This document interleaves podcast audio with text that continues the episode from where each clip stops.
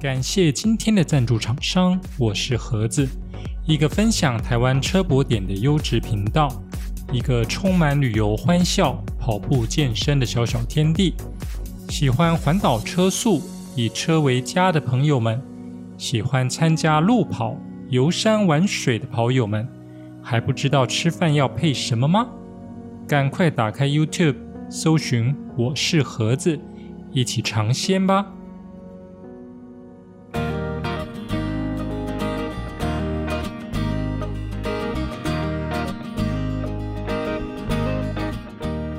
掌握世界趋势，品味新鲜创意，李欧陪你读新闻。Hello，大家好。欢迎来到第十四集的李欧陪你读新闻，我是李欧。今天是二零二一年十月五日，诚挚的邀请您与我一起关心身边发生的大小事。首先进入第一个单元——国际快线。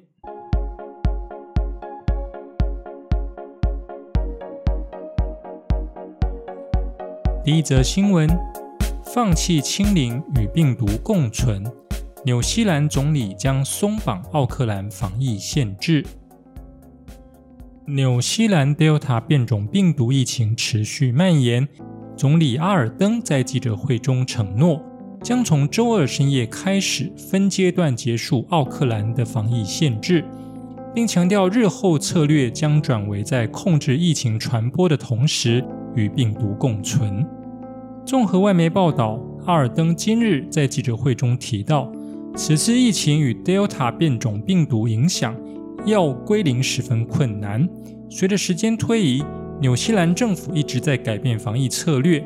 目前的 Delta 则是加速这项转变，疫苗接种工作也为此提供支持。阿尔登指出，从周二晚间十一点五十九分起，奥克兰保持三级警戒。但部分防疫限制得以放宽，民众可以在奥克兰近郊进行休闲活动，但零售业、饭店及办公室仍处于关闭状态。第二阶段松绑则是在戴口罩、保持社交距离的前提下，零售商店可开始营业，开放游泳池与动物园等公共设施，户外聚会人数可增加至二十五人。不过，阿尔登并没有给出第二阶段松绑的具体时间点。不得不说，这个新冠病毒真的具有超强的生命力。疫苗研发和施打的速度啊，恐怕远远赶不上病毒变种和传播的速度。换个角度，在无症状者存在的前提下，清零本身啊，恐怕就是一个梦想。即使当日确诊数为零，也没有人能够证明社区内受感染者真的为零。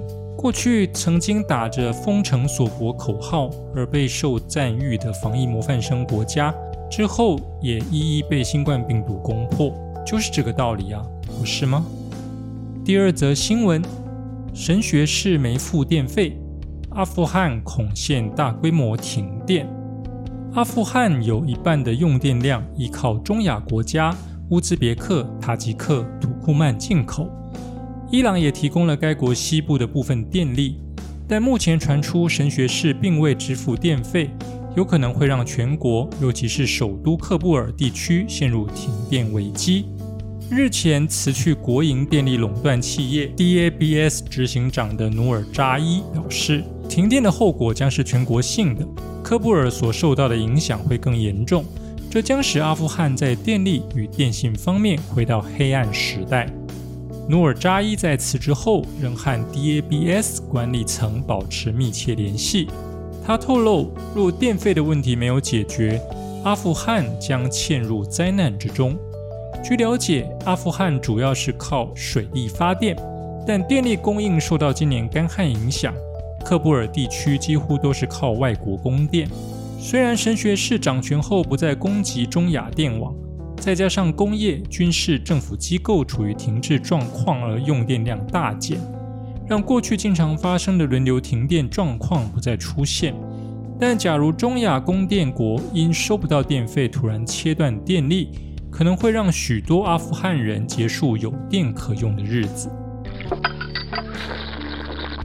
看来塔利班上台之后啊，面对的恐怕是内忧外患的艰难局面。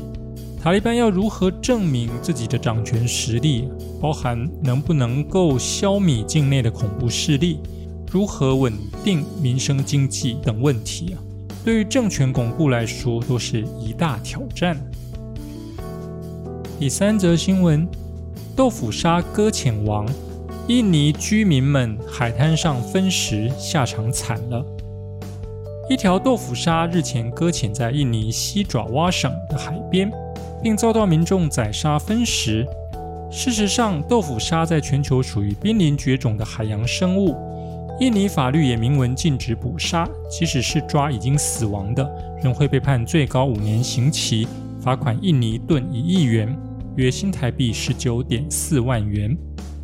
印尼当地居民发现这条豆腐鲨搁浅在海滩上，并且已经死亡后，官员接获消息赶到现场时，豆腐鲨已被民众切割成小块，其中一部分还当场吃掉了。据估计，它身长四到六公尺，重达两公吨，很有可能还是一只幼鲨。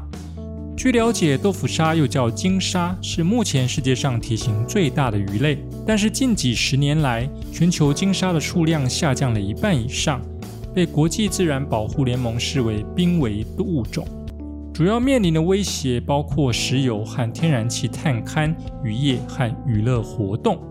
其实，印尼很常有海洋动物搁浅，因为拥有亚洲最长的海岸线，附近水域又是数十种物种的栖息地。更是迁徙路线，但民众对这些都不了解。印尼政府最近也一直在培训民众，希望加强对于这方面的知识，并公告绝对不要切割或食用豆腐鲨的身体。然而预算有限，且地方缺乏海洋动物专家，因此成效不彰。台湾是从二零零八年就公告。禁止捕猎豆腐鲨，那它的真正学名是叫做鲸鲨，是海洋中体型最大的鱼类。因为个性温驯，于是有人称它为温柔的巨人。又因为它不具攻击性，容易猎捕，所以渔民都叫它大憨鲨。同时，因为肉质雪白细致，而有了豆腐鲨的封号。以人类什么都能吃的天性，这么温驯的鱼类。恐怕还真的很难逃过饕客们的魔掌啊！接着进入下一个单元，熟悉的本土味。第一则新闻：战力竞赛，陆军自强中队夺冠，梁山恶水热岛陆战队。国军一百一十年度特种部队关键战力竞赛上周完成特勤部队组三天十五项赛事，由地主队陆军特战指挥部高空特勤务中队自强中队抡圆夺下第一，其次依序为宪兵夜鹰特勤中队、海军陆战队两栖侦搜大队特勤中队。过程中，美方派员全程观摩。由于屏东凉山山区高温炎热，地形险峻。丛林环境恶劣，赛事中造成两名陆战队特勤队员中暑送医。传出陆战队一度抗议比赛不公，要求国防部训练参谋次长室主持公道的传闻。三军较劲擦出火花。海军司令部表示，国军特勤竞赛建测已圆满结束。海军陆战队受测官兵均依规定完成测验，测验全程为高强度昼夜连续方式进行。却有队员身体不适，但经休整后已无大碍。司令部尊重裁判组评鉴结果。外传陆指部提出抗议及技术性弃赛等情均非事实。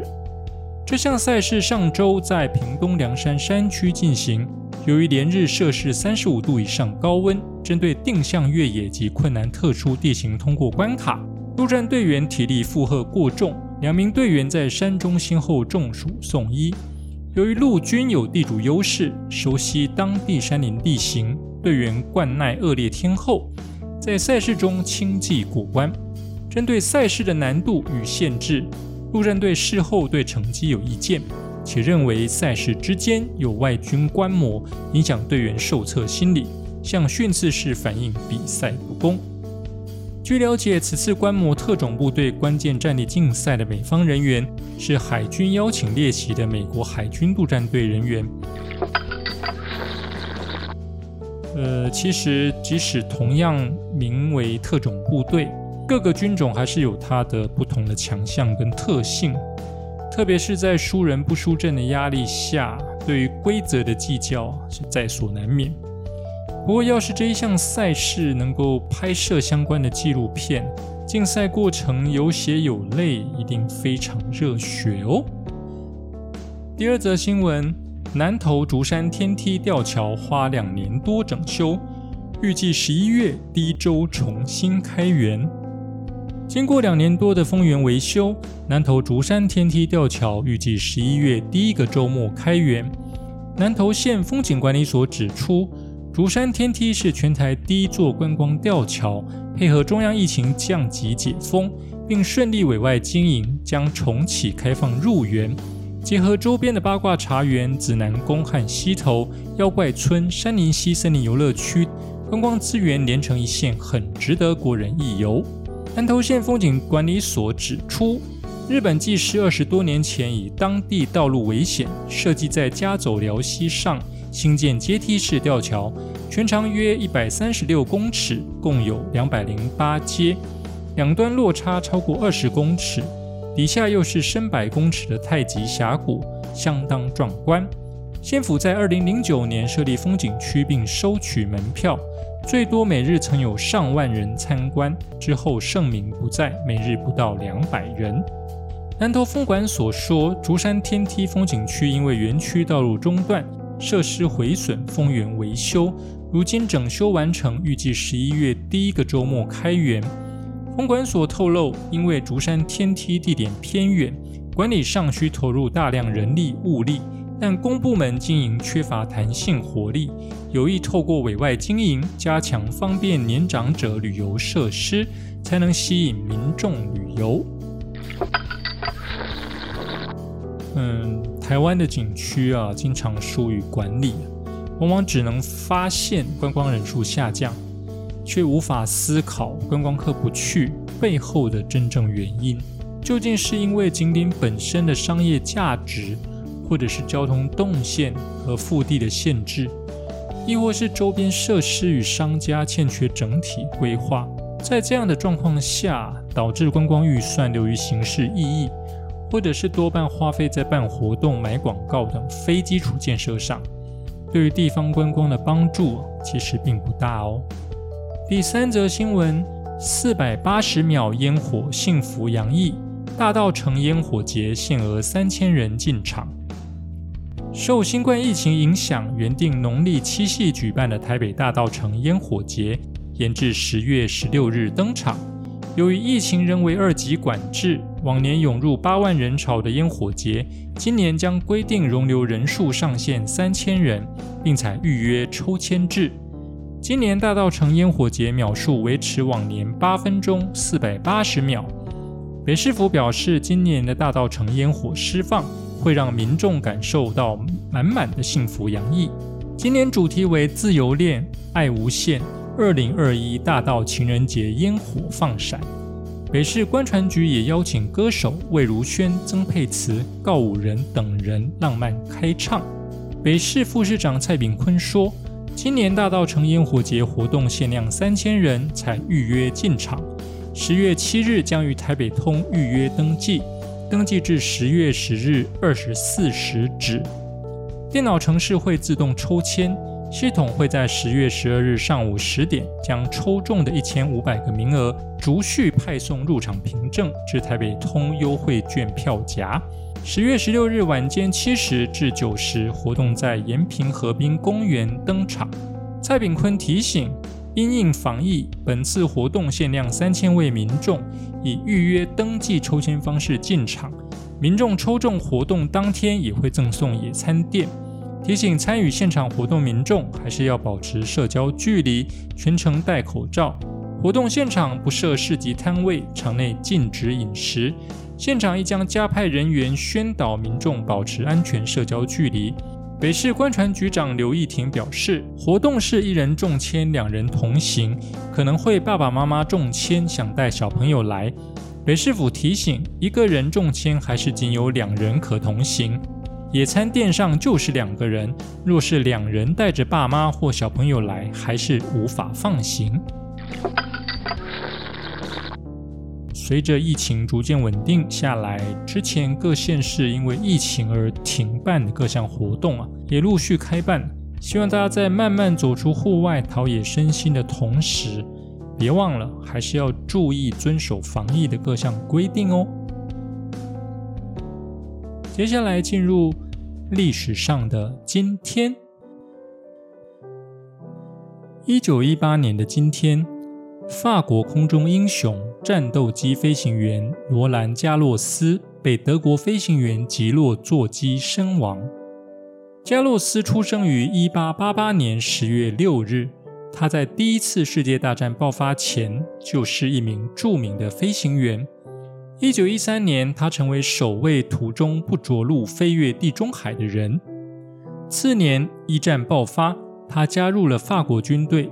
经过几次战斗之后，他发觉一边驾驶飞机一边进行射击的难度太大，于是他在飞机前段加装了一座机枪，这样他就可以将射击目标和飞行方向合二为一。为了防止螺旋桨被敌人的子弹击中，他还在螺旋桨上加装了钢片保护层。从1915年4月1日开始，他成功的击落了三架德国空军的飞机，在法国国内声名大振。一九一五年四月十八日，加洛斯的座机被击中，他不得不迫降在德国一侧的土地上。荷兰飞机设计师安东尼·福克在研究了加洛斯的座机结构后，研制出了射击断续器，安装在老式螺旋桨战斗机上，目的是使战斗机的机枪可以在螺旋桨后方向前射击，而不会打到自己的桨叶。基本原理是，每当桨叶转到机枪前面时，断续器系统便暂时终止机枪射击。这使得德国空军的飞机所向无敌，给协约国造成了著名的福克灾难。一九一八年二月份，加洛斯成功的从德国的战俘营脱逃后，回到了法国军队服役。在一九一八年十月五日，他的飞机再次被击中。加洛斯因坠机身亡，年仅二十九岁，只差一天就能过他的三十岁生日。另外，在今天出生的名人有台湾画家杨三郎、台湾棒球运动员与郭泰源、庄胜雄并称“二郭一庄”的郭元志，饰演铁达尼号中罗斯的英国女演员凯特温斯雷，以及曾经加盟 NBA 的日本职业篮球运动员田沃永泰。另外，为了号召社会一起爱石虎、保护石虎与其栖地，进而维护民众生活环境，行政院农业委员会特生中心以石虎为主题，取谐音，将十月五日定为石虎日。以上新闻由李欧陪你读新闻直播，我是李欧，我们下次见，拜拜。